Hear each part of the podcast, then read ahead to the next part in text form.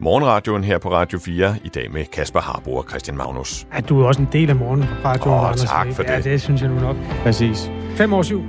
Og øh, efter et års pause, øh, grundet corona, så genindføres patientrettighederne fra marts. Det lød øh, blandt andet sådan her på, på gårdsdagens pressemøde fra sundhedsministeren. Vi har bragt os hen et rigtig godt sted, hvor der er rum til at åbne op, og samtidig have et sygehusvæsen, der er intakt og kan håndtere både covid, men også alle de andre patienter med sygdomme, som sundhedsvæsenet jo også skal kunne behandle og øh, håndtere. Og det er også derfor, at vi har aftalt med danske regioner, at vi fra og med på mandag den 1. marts genindfører patientrettighederne i vores sundhedsvæsen i hele Danmark. Det er altså både udrednings- og behandlingsretten, som dermed øh, genindføres, og dermed også øh, endnu en gang en opfordring fra øh, os alle sammen om, at hvis man har symptomer på sygdom, øh, jamen så kontakt lægen, fordi vores sundhedsvæsen, det er åbent, vi udreder, vi behandler alle de sygdomme, som vi normalt gør, og det er præcis det, der, skal, der er målet, at det skal vi også kunne gøre fremover. Men netop genindførselen af de her patientrettigheder, som blandt andet sikrer syge øh, ret til udredning inden for 30 dage, og hvis de ikke kan det, så skal de øh, henvises til udredning i privat regi. Det er altså noget, der bekymrer både Lægeforeningen og Dansk Sygeplejeråd. Vi taler med sidstnævnte, og det gør vi om øh, 10 minutters tid.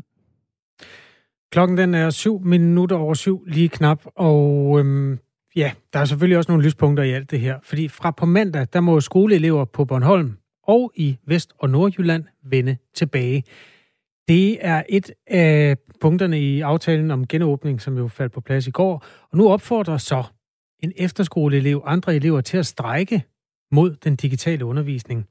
Ham skal vi tale med Joachim Pihl Asklund. Godmorgen. Ja, godmorgen. Hvorfor? Ja, men det var sådan set, vi startede det, fordi at øh, vi var utilfredse med regeringens valg om, at vi ikke skulle tilbage på vores efterskole. Og så var det som en form for, øh, en form for at vise, at vi øh, synes, vi har været længe nok væk, og vi ikke øh, er tilfredse med, med hvad efterskolen, eller med hvad regeringen har valgt af det. Joachim Pihl Asklund er efterskoleelev på Glamsdalens Idræts Efterskole på Fyn og har oprettet den her begivenhed, som PT har mere end 1800 deltagende på Facebook. Og det, de deltager i, er, er altså, at øh, de ikke deltager i den digitale undervisning. Øh, Hvornår er det præcis, det skal ske?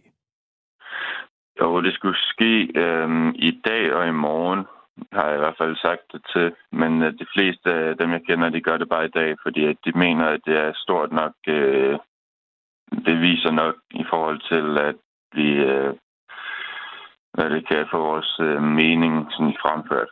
Mm, ja, du er da i radioen nu i hvert fald. Hvad, Ja. ja.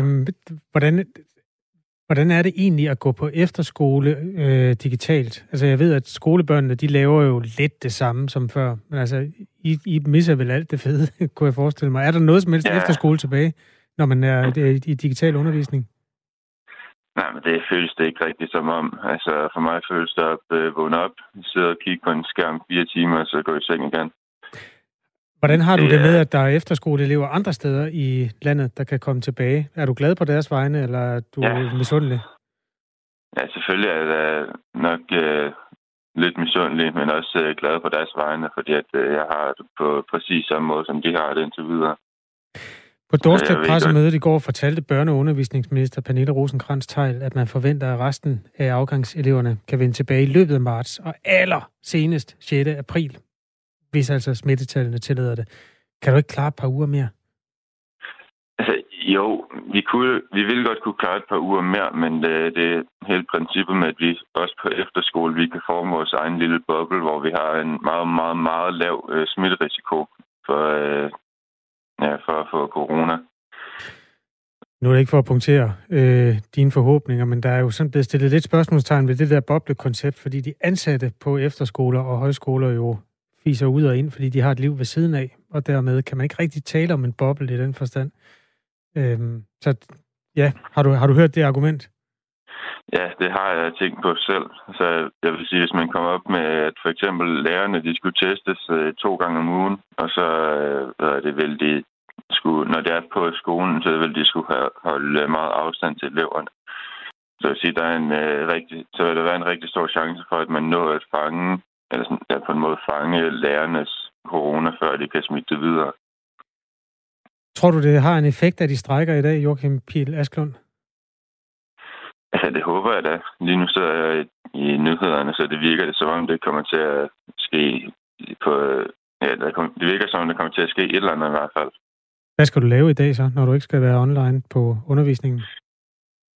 Jo, øh, jeg skal skrive nogle øh, små øh, tekststykker på sådan 5-10 linjer, hvor der vi så på mandag, øh, alle os, som der har været med til at strække, vi skal ind og så øh, kommentere de øh, små tekststykker ind på øh, en række forskellige politikers øh, seneste opslag på både Facebook, Twitter og Instagram.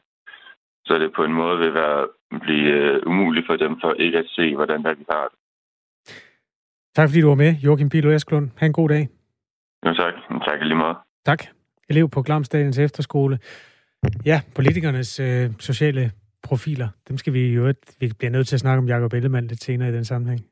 Og skal vi ikke bare lade det, vi siger om Jacob Ellemanns Instagram, lad det være det for nu, og så vender vi tilbage til den? Jo, jo, jo. jo, jo. Efter et års pause, så genindføres patientrettighederne fra marts. Øh, sådan lød det fra øh, sundhedsminister Magnus Heunicke på et pressemøde i går. Vi har bragt os hen et rigtig godt sted, hvor der er rum til at åbne op, og samtidig have et sygehusvæsen, der er intakt og kan håndtere både covid, men også alle de andre patienter med sygdomme, som sundhedsvæsenet jo også skal kunne behandle og øh, håndtere. Og det er også derfor, at vi har aftalt med danske regioner, at vi fra og med på mandag den 1. marts genindfører patientrettighederne i vores sundhedsvæsen i hele Danmark. Dermed så kan jeg sige godmorgen og velkommen til dig, Grete Christensen. Godmorgen. Du er formand for Dansk Sygeplejeråd. Du er ja. bekymret over genindførelsen af udrednings- og behandlingsretten. Hvorfor er du det? Jeg synes, det er totalt uforståeligt, at øh, de synes i regeringen, at det er nødvendigt at genindføre patientrettighederne på nuværende tidspunkt, hvor vi jo også kan se ind i, at øh, covid-19 øh, måske igen skaber en bølge af 900 indlæggelser, estimerer man hen imod april måned. Øh, vi ved, at der er to spor i sundhedsvæsenet. Der er covid-sporet, som er utrolig vigtigt at øh, have øje for, og så er der alt det akutte og uopsættelige, øh, og det synes jeg, at det er vigtigt at holde fast i det i, øh, i en længere tid, og ikke på den her lidt øh, uforståelige måde, at øh, øh, for, forsøge at øh, give patienterne nogle rettigheder, som jeg i hvert fald synes kan se ud som om, at det er rigtig svært at leve op til, fordi hverken medarbejdere eller kapacitet i øvrigt er til stede til det.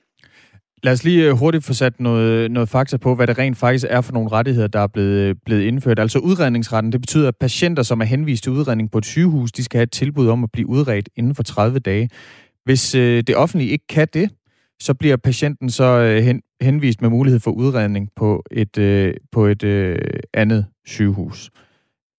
Behandlingsretten, det vil sige, at, øh, en patient, øh, at hvis en patient skal vente mere end 30 dage på sygehusbehandling, så får patienten ret til udvidet frit sygehusvalg. Det vil sige, at patienten kan vælge at blive behandlet på et af de private sygehuse. Hvad er øh, den negative konsekvens af genindførselen af patientrettighederne? I første omgang så er det et øh, øget pres på det eksisterende offentlige øh, sundhedsvæsen. Øh, øh, og det er sådan set øh, det, der bekymrer mig allermest. Altså i øjeblikket, der, at der fokuserer man på øh, sådan øh, alvoren i de forskellige lidelser og tager dem, der er de mest alvorlige først. Øh, og så fokuserer man mindre på tiden. Øh, og derfor så er det for mig at se et øh, unødvendigt og uforklarligt øh, pres på det øh, offentlige sundhedsvæsen. Men kan man ikke bare, øh, altså nu, nu genindfører man så de her rettigheder fra 1. marts. Hvis så øh, der igen, øh, hvis så øh, sundhedsvæsenet igen bliver presset, så kan man jo bare øh, suspendere rettighederne igen. Ja, altså øh, det kan man da godt. Det er jo fuldstændig sådan en øh, en øh, elastik, og, og jeg synes, øh, hvis man lytter lidt til, øh, hvordan øh, medarbejderne har det efter næsten et år nu med øh, covid, øh, så øh, er det et ekstremt presset øh, øh, øh medarbejdergruppe, vi har derude. Og jeg synes, at øh, man skal tænke sig grundigt om i det her. Og man skal heller ikke stikke øh, patienterne sådan øh, blå i øjnene i forhold til, at nu kan vi bare det hele igen. Vi er stadigvæk i en meget alvorlig situation i forhold til covid, og måske bare lige skulle vente en anelse mere. Ja, men det, det, det, der egentlig også bare var min pointe, det var, altså hvorfor ikke udnytte det, det hul, der ligesom er nu, hvor øh, der jo er ret lave indlæggelsestal? Hvorfor ikke udnytte det til at få udredt nogle patienter, som måske er rigtig, rigtig syge? Det bliver allerede udnyttet. Altså, der er ikke nogen, der går og, øh, med hænderne i lommen og ikke har noget at lave. Altså, der bliver udnyttet alt noget hele tiden. Så selvom der ikke er øh, en måneds garanti, så tager man alle de patienter ind, man overhovedet kan, så hurtigt man overhovedet kan. Men det sætter bare et øget pres på hele systemet, når først man sætter den der måneds øh, garanti på.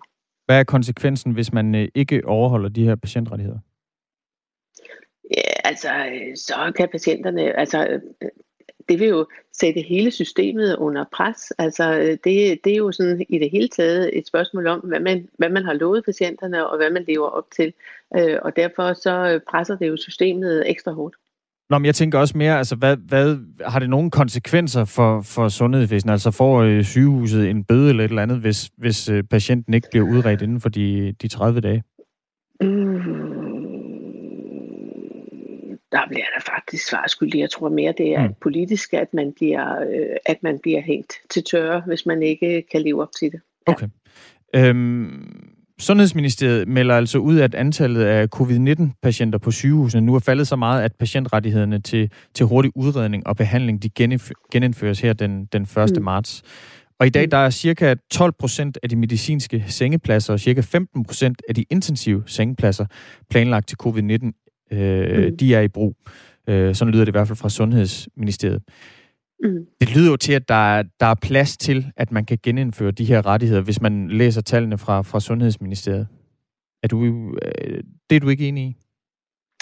Nej, jeg synes, jeg synes altså, at det er, det er jo ikke fordi, de senge ikke bliver brugt. Øh, altså, man, man tager jo ind lige så hurtigt man kan. Det er mere et spørgsmål om at stikke øh, patienterne øh, den der øh, udsigt til, at nu kan alle forvente at blive udredt eller blive øh, behandlet inden for en måned øh, i en tid, hvor vi i øvrigt er hårdt presset på alt muligt andet.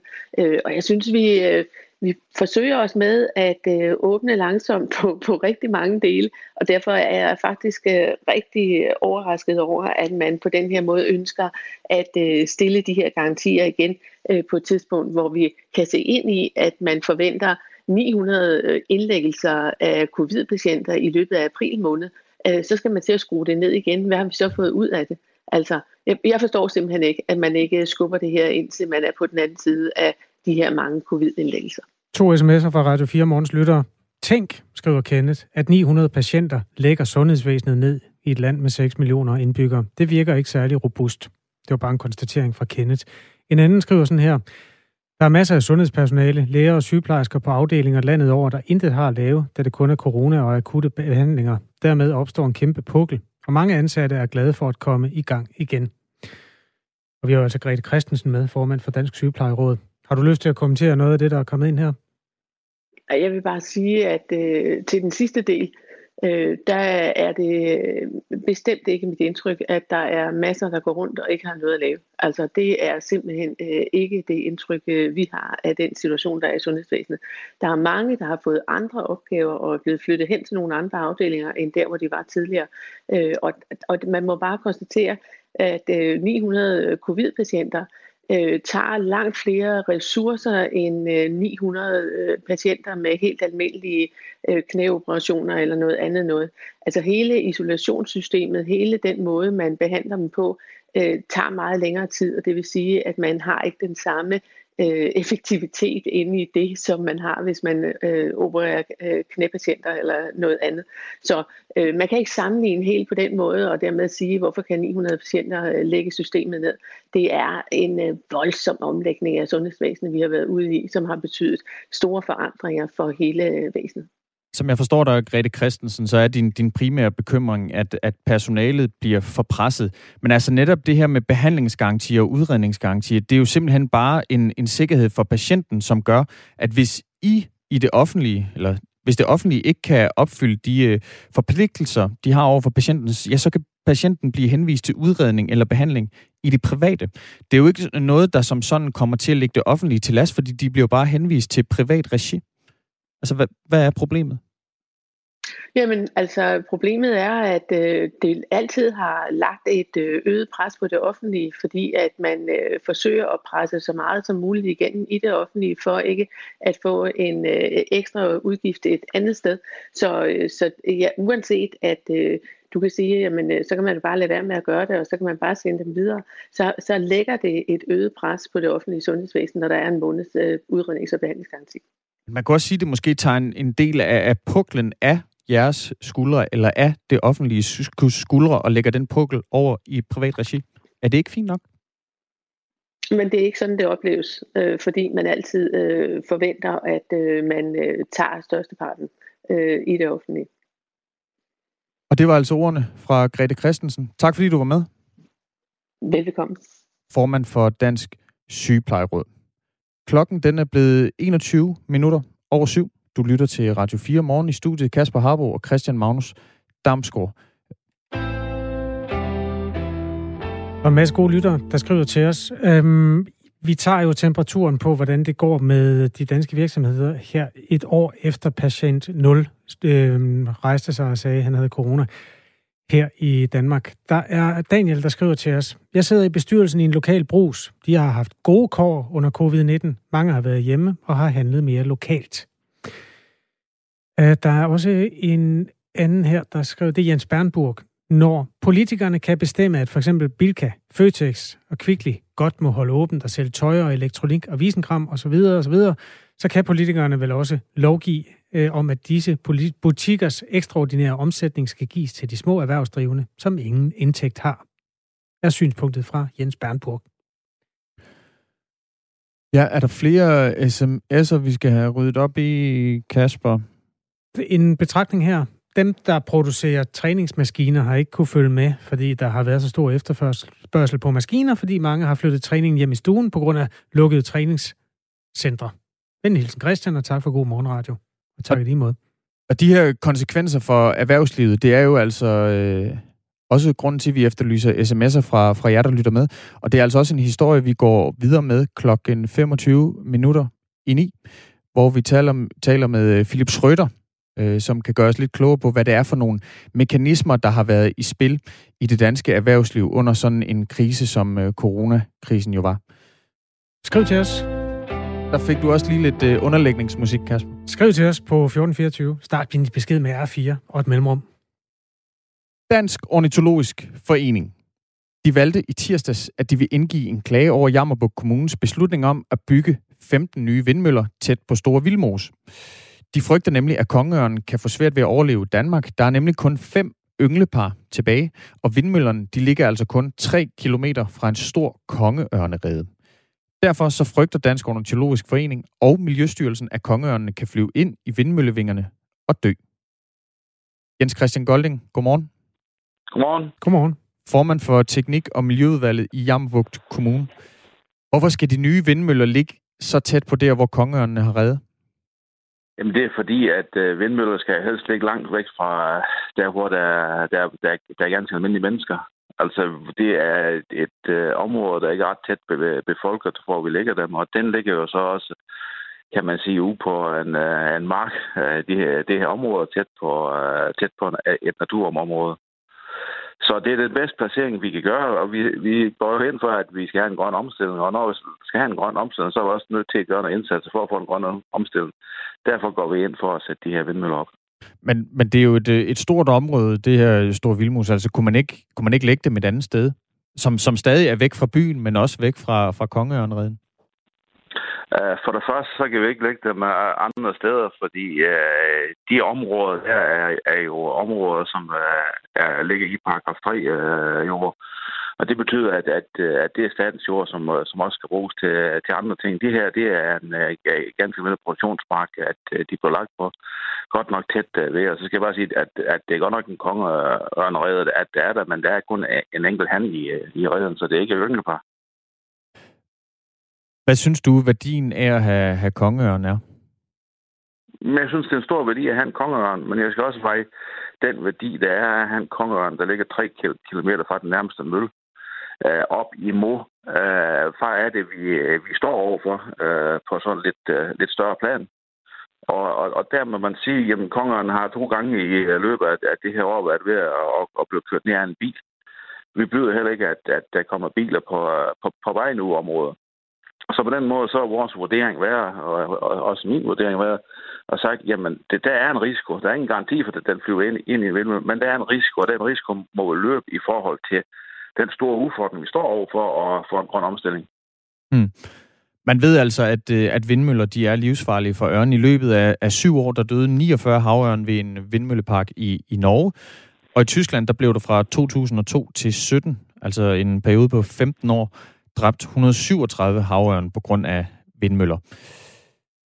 Hvad tænker du, når du hører, øh, når du hører de tal, Jens Christian Golding fra Jammerburg Kommune? Men jeg er fuldstændig bevidst om, at, at, at der er en risiko.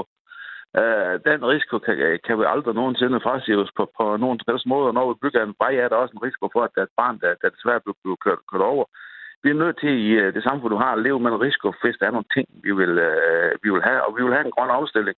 Og så er vi også nødt til at leve med en risiko i, at, at der, kan, der kan være en, en kongeørn, at der flyver ind i en vindmølle. Det vil være sørgeligt, men, men, men det vil det være hver gang, at, at der sker et eller andet. Så øh, vi, har, vi, vi står over for nogle store udfordringer med at nå den grønne omstilling. Vi ser klimaforandring overalt, for enten det er, det er her i Danmark eller andre steder. Vi synes også, at, at det er synd, når isbjørn ikke kan blive med at leve op i Grønland. Så øh, hvis ikke vi gør en indsats, øh, så, så er der også, så, så får vi også andre udfordringer. Og, og derfor er, er det her en af de der ting, som vi er nødt til at, at, at, at veje i fasen vægt. Og her må man sige, jamen der er jo ingen, uh, der er ingen garanti, at den her kongeren den flyver ind i, uh, ind i, en, en vindmølle, men der er en risiko, og det kan også ske, der er en stor risiko. Men, men det må vi jo så leve med, hvis vi også hvis vi vil det andet. Ellers så kan vi sige, at vi håber på, at et eller andet tidspunkt, så kommer der, der nogen og redder os og så skal vi ingenting mm. gøre. Men... Men vi har en mulighed for at stille vindmøller op, fordi vi har ikke fra Asperg her, her at, at, øh, at der er tæt befolket. Så herude, hvor der, der, der er langt til, til det nærmeste hus, har vi en mulighed for at stille, stille vindmøller op. Derfor mm. gør vi det. Men spørgsmålet er, om man kunne få begge dele. Altså, om man kunne have en, en kongeørn i, i sikkerhed, og også bygge, bygge vindmøller, så man kan, kan omstille sig til, til grøn energi. Er det, er det fuldstændig umuligt? Ja, det er fuldstændig umuligt. I, i det der område er, ikke er der kun, nogen er, steder, er kun det sted. man vil kunne sætte dem, hvor det Hvis ikke ville komme til at lægge kongeørnene til last? Nej, vi har det kun de steder, hvor der er. Vi, der er virkelig store krav for at kan stille vindmøller op. Det kommer an på støj, det kommer an på, uh, på rigtig mange ting, det kommer an på, uh, hvordan uh, de står. Og, og, og jeg var nødt til at sige, at vi har ikke andre muligheder. Vi har screening i hele vores kommune. Det her det er sådan set den sidste plet, vi kan sætte, sætte vindmøller op på, og så er det slut. Uh, så kan vi skifte nogle vindmøller ud et eller andet sted, hvis det er det, vi vil. Men ellers så har vi ikke, ikke de, de muligheder. Det er ikke bare sådan lige at stille en vindmølle op, og det her, det her er også vist. Der er rigtig, rigtig mange ting, så, uh, som, som, som, som bør komme i, i vejen for det her. Og det vil også være rigtig, rigtig mange ting, som kan komme i vejen for den grønne omstilling. Så det er ikke, det er ikke fordi, at Ole ville kunne flytte dem 6 km, så bare sætte dem andet sted. Så gjorde vi det, men det kan vi ikke. Mm. Synes du, det ville være trist, hvis øh, kongeren i, i Danmark uddød? Ja, selvfølgelig synes jeg, at, at det ville være trist, uh, hvis kongeren i, i Danmark uddød. Men, men vi står også over for, at vi har et kæmpe stort fuglereservat, øh, som hedder Ulvedybet, og som ved, ved en, en stor storm på, øh, på grund af de her klimaændringer, som det grunden er til, at vi sætter vindmøller op, har en risiko for at få en oversvømmelse, og på den måde så, øh, så mister vi hele det, den status, der er i, i det her fuglereservat. Så, så, så der er rigtig mange ting, at, at vi sådan i den store sammenhæng skal, skal spille med. Det er nemt nok at, at, at kigge... Hvis man har et sugerør, så er det nemt nok at, at kigge gennem sugerør, og så, og så finde de ting, at der er lige ved enden af sugerør. Mm. Men hvis vi har et stort kloakrør at kigge i, så, så, så, er det, så er det større perspektiv, at, at man kommer til at, skal tage hensyn til. Og, og vi ser det her som, som et, uh, et spil på den store bane, ikke bare lige gennem sugerør. Og hvis man øh, lad være med at kigge øh, på verden gennem øh, både et sugerør og et kloakrør, og bare kigger med øjnene, så får man alle perspektiverne med. Du skal i hvert fald have tak for at give os øh, dine perspektiver, Jens Christian Golden. Ja. Tak, velkommen. formand for Teknik- og Miljøudvalget i Jammerbuk Kommune og Socialdemokrat. Og radioprogrammet hedder Radio 4 Morgen. Der er kommet et par sms'er på havørnen, nej, kongeørnen for himlens skyld. Det kan vi lige vende tilbage til efter nyhederne, som er med Anders Weber. Klokken er halv otte.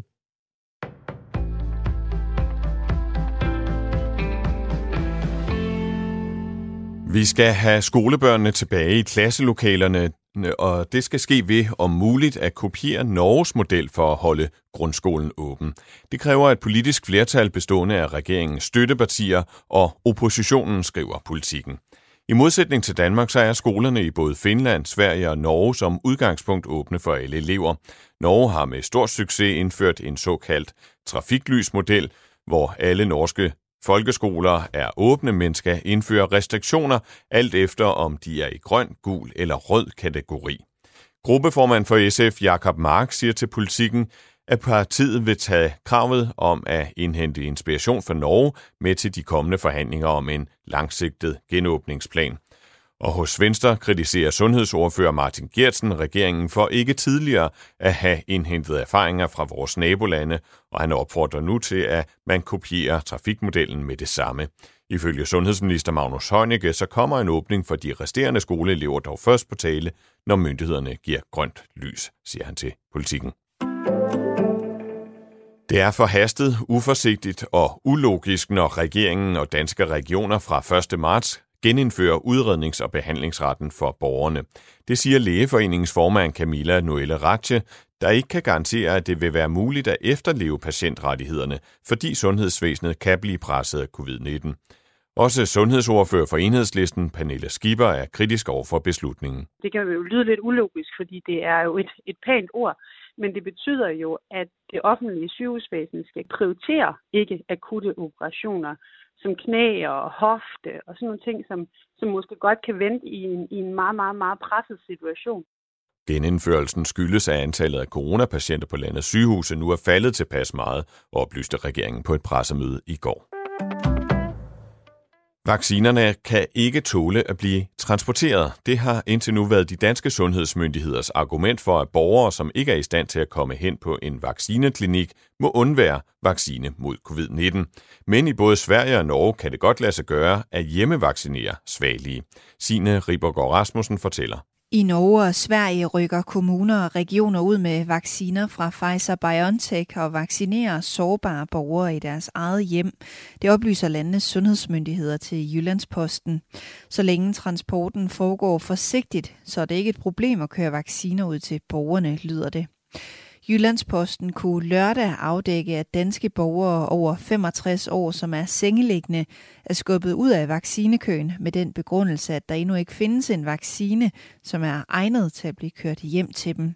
Men når man i Norge og Sverige kan bringe vacciner ud, så må det også kunne ske i Danmark. Sådan lyder det fra Venstre, Konservative, Dansk Folkeparti og SF. Sundhedsministeriet oplyser nu, at en ny plan skal sikre, at målgruppen vil blive vaccineret på den ene eller anden måde. Hvis man kunne sætte et prisskilt på naturen i landets forskellige kommuner, så ville naturen i Fanø Kommune være mest værd. Omvendt ville den natur, der er i den københavnske Vestegns Kommune Rødovre, være mindst værd. Det er forskere på Aarhus Universitet, som har haft regnehæftet fremme og lavet listen og dermed kåret Danmarks mest og mindst biodiverse kommuner. Og det er så blevet til det, som hedder kommunernes naturkapitalindeks, som opgør kvaliteten af naturen i samtlige 98 kommuner og af Danmarks areal generelt. Sløret sol i dag mange steder, men en overgang bliver det skyde fra nordvest, og der kan komme lidt regn hister her mellem 8 og cirka 13 grader. Det bliver lunest i den østlige del af landet.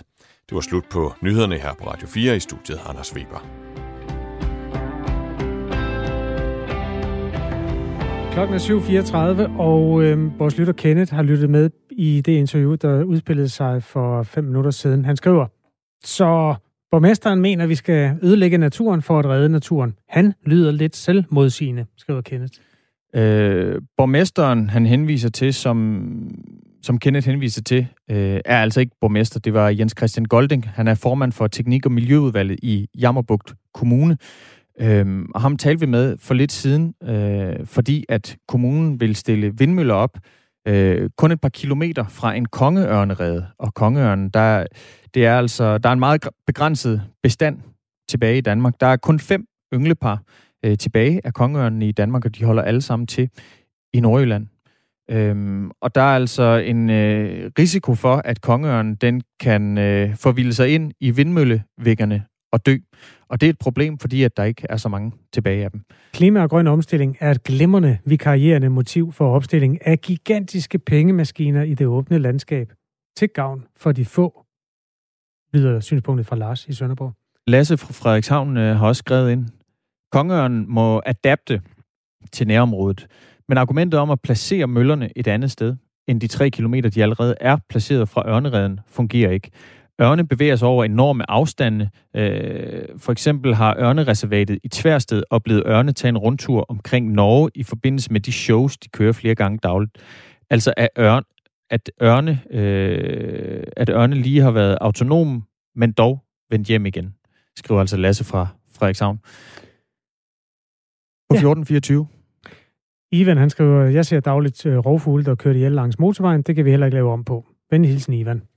SMS'erne, ja, til 1424 starter med R4 og et mellemrum. Må jeg ikke lige tage en, inden vi går videre? Den handler om det erhvervsmæssige i, at øh, vi nu i et år har haft coronasmitte øh, på dansk jord. Dem øh, prøver vi at tage temperaturen på, og også øh, i forhold til de virksomheder, som skal drives på nogle helt andre betingelser, end man har været vant til. Og derfor har vi stillet spørgsmålet, hvordan går det med din virksomhed? Enten du, der er selvstændig, eller du, der er øh, del af en mindre virksomhed, eller større. Hvordan har det her år påvirket jer? Øh, der står i den her, omsætningsnedgang på 50 procent, og medarbejdere, der er gået 20 procent ned i løn, er blandt eksemplerne i de virksomheder, der har været nedlukket og stadig prøver at overleve. Samtidig har offentlige ansatte fået 5 procent mere i løn og har deres jobsikkerhed. Øh, det skævvrider Danmark og arbejdsmarkedet. Der blev henvist til den her overenskomst, øh, som øh, blandt andet HK indgik øh, med det offentlige, som sikrede, var det, jeg tror det er 4,1 eller andet procents mm. lønstigning til de offentligt ansatte, som jo også har været hjemsendt i, i en længere periode nu. Ja, jeg ved ikke, det ligger lidt mellem linjerne, at man som privatansat eller som selvstændig vil få det bedre, hvis de offentlige ansatte havde det dårligere. Det er jo et synspunkt. Man kan i hvert fald skrive til os, særligt hvis du har en virksomhed, der har måtte slås med det, der er sket de sidste 12 måneder. Skriv til os på 1424. Start med R4 og et mellemrum.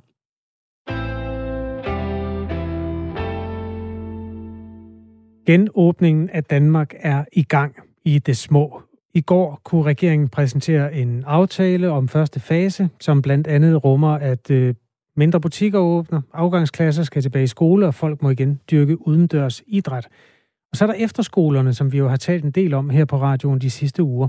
Nogle efterskoler i Nordjylland og Vestjylland må åbne, og så er der Bornholm, som er et kapitel for sig. Men de øvrige, der er døren lukket. Og det skal man lige regne på en gang til. Måske kan de åbne 15. marts. Det skal I regne på igen, Camilla Holten Møller, øh, læge ved Statens Serum Institut og formand for regnegruppen. Godmorgen. Godmorgen.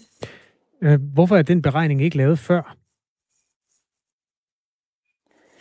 Ja, altså man kan sige, det øh, som der jo er lagt op til i de øh, beregninger, vi er blevet bedt om at lave, det har jo været samlet for afgangsklasser, som har været delt op i grundskoler og afgangsskoler på øh, ungdomsuddannelserne. Og der har efterskoler faktisk indgået i alle regnestykkerne med 100% fremmøde. Så, så på den vis kan man sige, at vi sådan set har regnet på efterskolerne, men ikke særskilt for sig selv. Det har ikke været en givet opgave. Så I er ikke blevet bedt om at regne det ud? Nej, altså det er jo sådan, at, øh, at vi får jo, øh, altså det er det, der hedder indsatsgruppen, som, som øh, lægger op til, øh, hvad det er for nogle ting, der skal regnes på til øh, Sundheds- og Ældreministeriet, og de sender så opgaven øh, videre til os. Øh, og der har det ikke øh, været, været særskilt, øh, at man skulle se på efterskolerne alene, øh, men mere som, som en del af en samlet øh, genåbningspakke. Øh, og man kan sige, at øh, efterskolerne for sig selv er jo selvfølgelig også et meget lille regnestykke. Det er jo ikke øh, så mange elever, kan man sige, på den, på den samlede øh, Øh, hvis man ser på det samlede elevantal, så, så udgør efterskolerne trods alt ikke så stor en andel. Så, så det er et relativt lille regnestykke, øh, kan man sige, at lave. Okay. Hvor lang tid tager det? Ja, det er, det er faktisk lidt en anden sag. Man kan sige, det der, det der handler om, når vi skal lave de her beregninger, det er, at vi skal have nogle data, der viser os, jamen, hvad er øh, aktiviteten på området nu, og hvad er det, vi åbner op til. Mm. Øh, og øh, man kan sige lige, i, når vi taler om efterskoler, så har vi jo også øh, skrevet i den rapport, der kom her den 21 at øh, problemet er med efterskoler, at vi ved godt, at de lever under husstandslignende øh, forhold, og deraf har de nok også en større smitterisiko imellem hinanden. Men vi har faktisk regnet med som almindelige skoleelever. Øhm, så er der andre, der argumenterer for, at de lever lidt i en, en boble, og derfor ikke bidrager så meget til smitten i samfundet, hvilket jo formentlig også øh, er rigtigt nok. Øh, vi tror dog stadig, at de jo tager hjem i weekender og ser deres familie og venner. Øh, så samlet set, så, så kan det være svært at komme med et bud på, hvordan vi skal regne på de her efterskoleelever. Øh, og det vi har gjort, det er, at vi har talt dem med som, som almindelige skoleelever i, i den rapport, der lige er kommet. Og skal vi gøre det igen, så, så er det jo ikke fordi, at det er det helt store regnestykke. Det kan vi relativt hurtigt regne på. Hvis man kan regne ud, hvordan en almindelig efterskole, eller undskyld, hvordan en almindelig folkeskoleelev påvirker smitten, hvad tager man for givet der så? Altså der, der er man vel også nødt til at at gætte lidt, eller har man nogle helt øh, mere håndfaste data for almindelige skoleelever? Man kan sige, det, det vi jo gør i de her modeller, det er, at vi prøver at se på, hvad er det for nogle netværk, vi, vi indgår i. Altså, nogle, vi sætter det op i lidt i nogle blokke, og siger, at du har din, dit hjem og din fritid og, og din skole for eksempel, eller arbejdsplads, hvis du er voksen. Og så ser man på, jamen, øh, hvad er andelen af, af hvad kan man sige, risikoen for at blive smittet i de forskellige enheder, man indgår i. Øh, og øh, det er klart, at, øh, at her der bliver det lidt mere vanskeligt, øh, at man skal tælle med som, som husstandskontakter. Det kunne man selvfølgelig overveje, altså for at tillægge den øgede øh, smitterisiko, man tror, der er. Øh, vi synes, det er vanskeligt at skønne over, øh, og derfor har vi regnet dem som almindelige skoleelever. En anden ting, der også er vigtigt, det er jo, hvordan øh, efterskolerne har tænkt sig at genåbne. Det er jo også nogle ting, der skal hvad kan man sige, udspecificeres ret nøje. Altså er der for eksempel... Øh, øh, klasseinddelinger, ligesom man har nu i folkeskolen, hvor klasserne ikke mødes på tværs. Mm-hmm. Øh, så simpelthen konkretisering af, hvor mange mennesker møder i virkeligheden hinanden på de her efterskoler. På et presmøde øh, i går sagde justitsminister Nick Hækkerup, at man vil bestille beregninger for risiko med altså smittespredning på efterskoler og højskoler. Øh, og håbet er jo altså, at man kan få slået dørene op midt i marts. Det fremgår af ekspertrapporten fra den 21. februar, at det ikke har været muligt, som vi er inde på her, at indregne den fulde effekt af, at man bor under huslignende, husstandslignende forhold med øget risiko for smittespredning. Øhm, hvor markant et anderledes resultat tror du, man kan nå frem til, når man tager putter en lille smule andre data, og så er der gået en uge mere? Altså man kan sige, nu har vi, nu har vi jo selvfølgelig ikke regnet på det særskilt, øh, så derfor kan det også være svært at sammenligne, øh, fordi det har været en del af den samlede øh, pakke, så at sige. Øh, Øh, så når vi trækker dem ud, øh, så, så vil det jo sådan i høj grad handle om, hvor mange personer det her det i virkeligheden drejer sig om.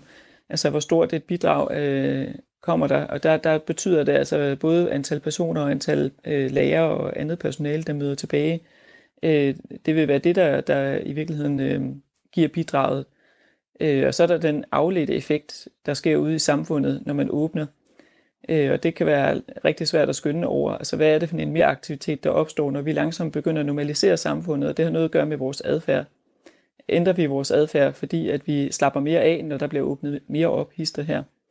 Og det er jo sådan ikke kun sådan set efterskoleeleverne, men alle os andre også. Øh, I og med, at man begynder at genåbne samfundet, så, så slækker vi også på vores, øh, vores adfærd i forhold til den smittereducerende adfærd.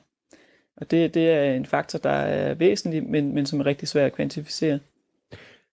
Vi taler med Camilla Holten Møller, læge ved Statens Serum Institut og formand for Regnegruppen, som jo altså beregner, hvilke risici, der er forbundet med at åbne ting i samfundet igen. Og lige pt. kigger vi på efterskoler. Og højskolerne, de bliver sådan nævnt i bisætninger. Er det samme problemstilling, eller er der noget særligt, der gør sig gældende, når det er voksne mennesker?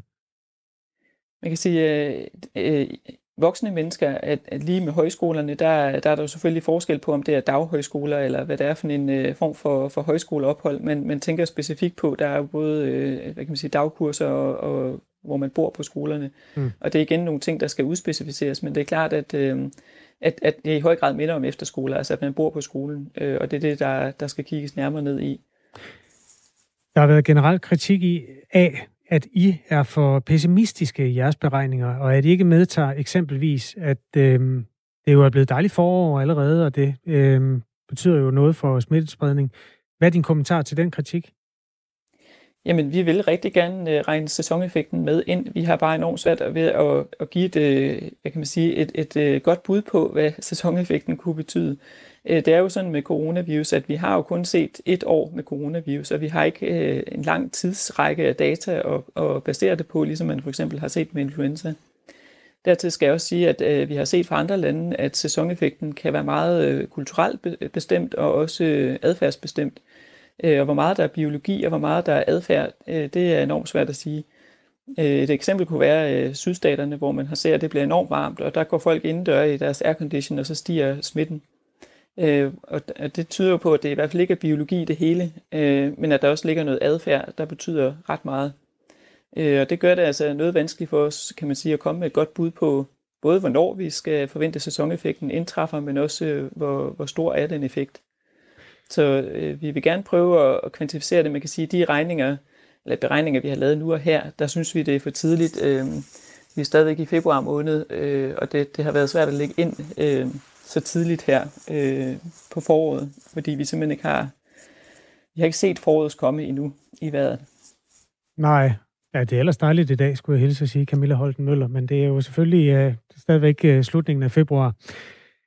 Vi Nej, jeg har et sidste spørgsmål til dig. Jeg ved ikke, om det er en lille afsporing, men øh, man har jo diskuteret fra særlig oppositionen, kunne man ikke lave noget kommuneopdelt øh, strategi?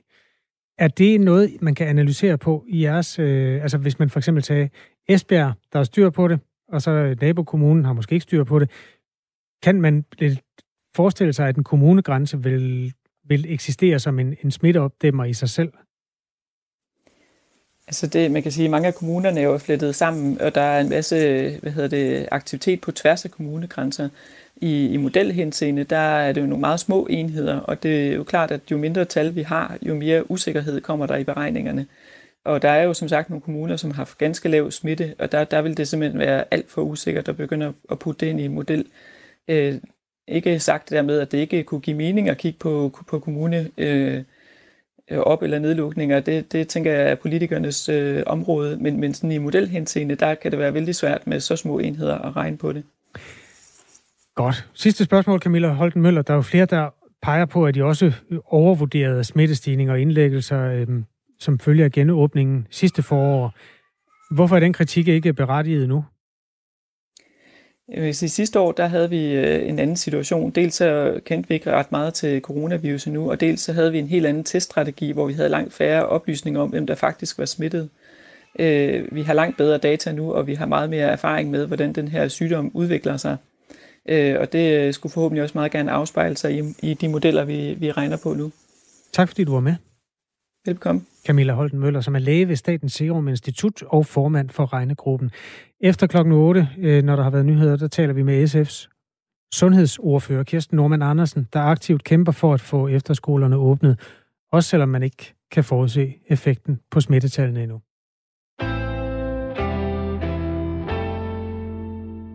Twitter, det er jo et sted, hvor øh, journalister og politikere er filtreret sammen i en stor omgang kludermor.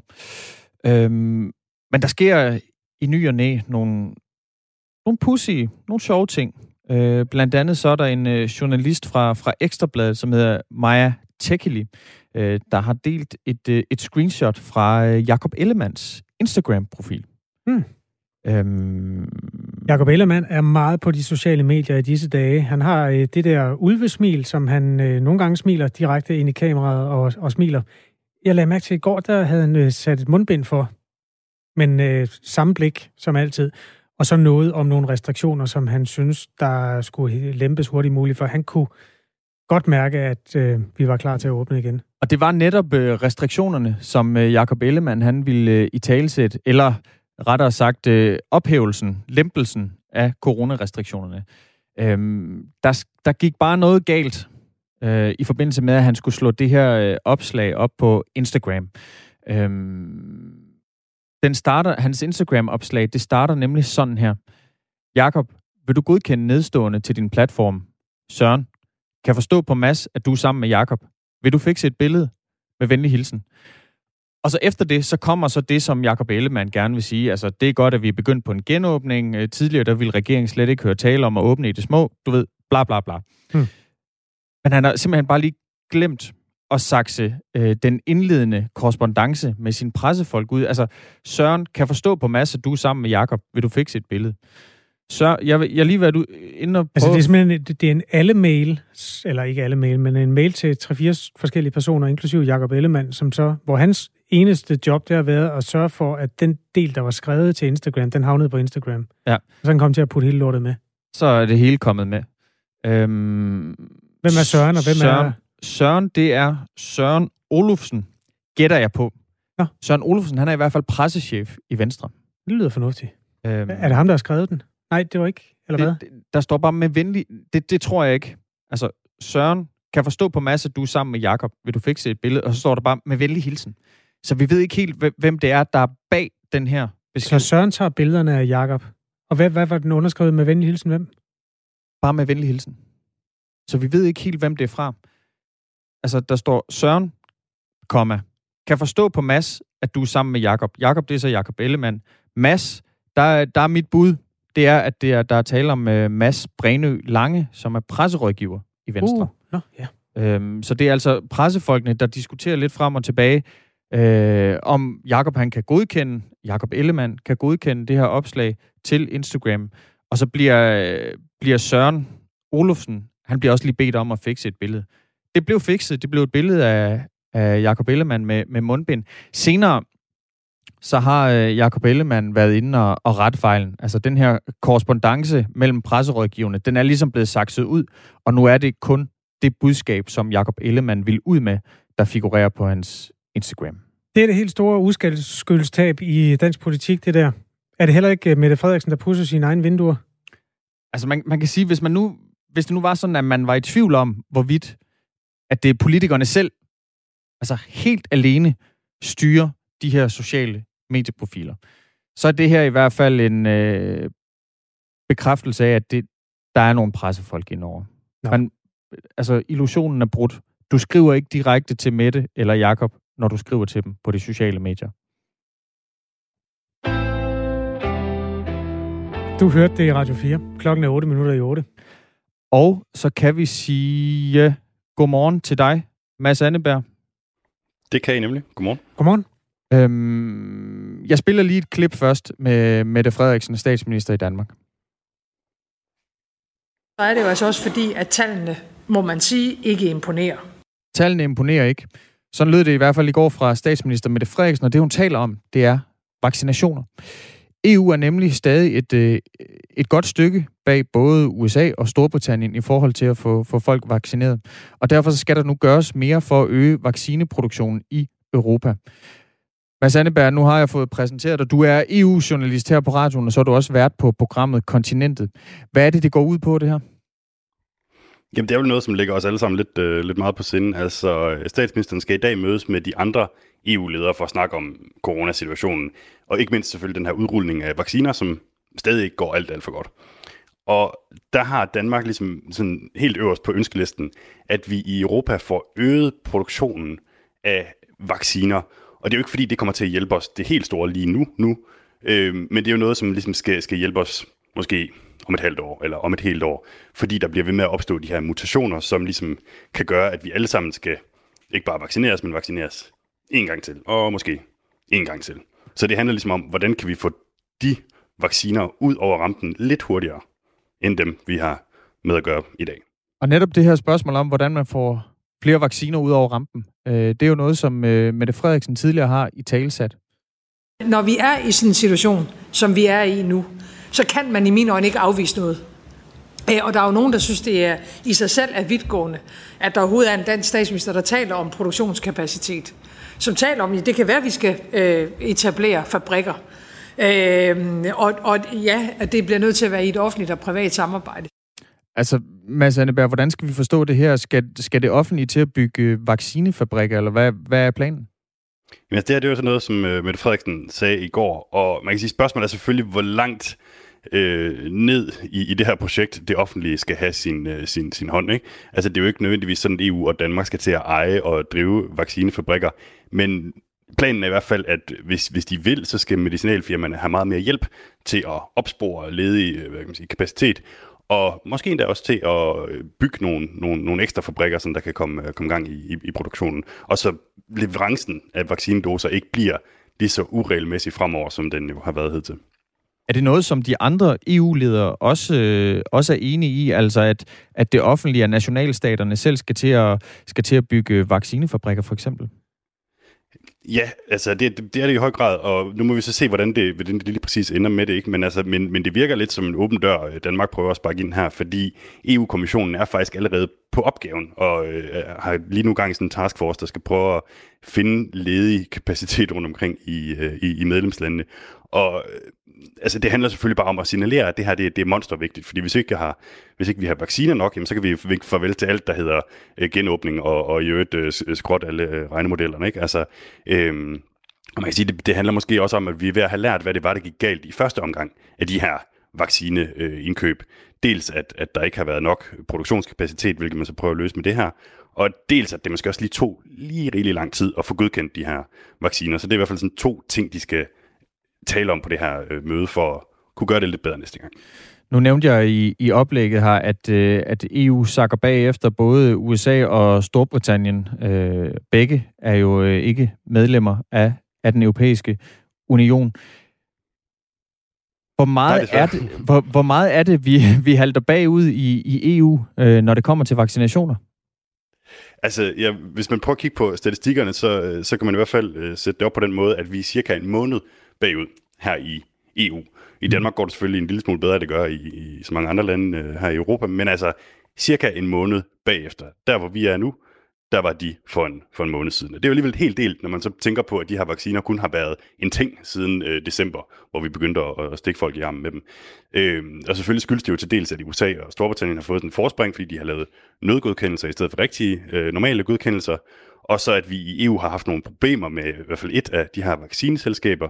Men man kan sige, nu vil det så være håbet for os her i EU, at det begynder at tage fart lige omkring cirka nu i marts og, og i andet kvartal. Og så kan man selvfølgelig sige, jamen, så bliver det nok ikke det helt store problem historisk set, at vi har været en måned bagud. Men det er stadigvæk sådan lidt vis og vis, fordi vi ved jo ikke, om der stadig kommer til at være problemer med de her leverancer. Og det er et kæmpe stort problem opstår selvfølgelig, hvis der ikke kommer mere tempo på nu her, og vi bare bliver ved med at sakke bagud. Mm. Hvad, hvad, hvad er forklaringen på, at det går øh, så meget bedre i, i Danmark, når vaccinerne fra EU jo er blevet fordelt sådan ligeligt mellem øh, medlemslandene? Ja, det er jo sådan en, en, en ting, som der er nogle medlemslande, der faktisk helst ikke vil, vil tale om, øh, men, men måske snarere vil, vil øh, pege fingre af men du vil godt. processen. Men jeg vil gerne, øh, Christian Magnus, og, og nu skal jeg høre, nej, men det er simpelthen fordi, at der er simpelthen nogle lande, der har været dårligt forberedt. Altså i Danmark, der har vi selvfølgelig også et, et meget øh, hvad kan man sige, velfungerende sundhedssystem, som, hvor vi alle sammen er registreret i, i hovedrøv, så at sige.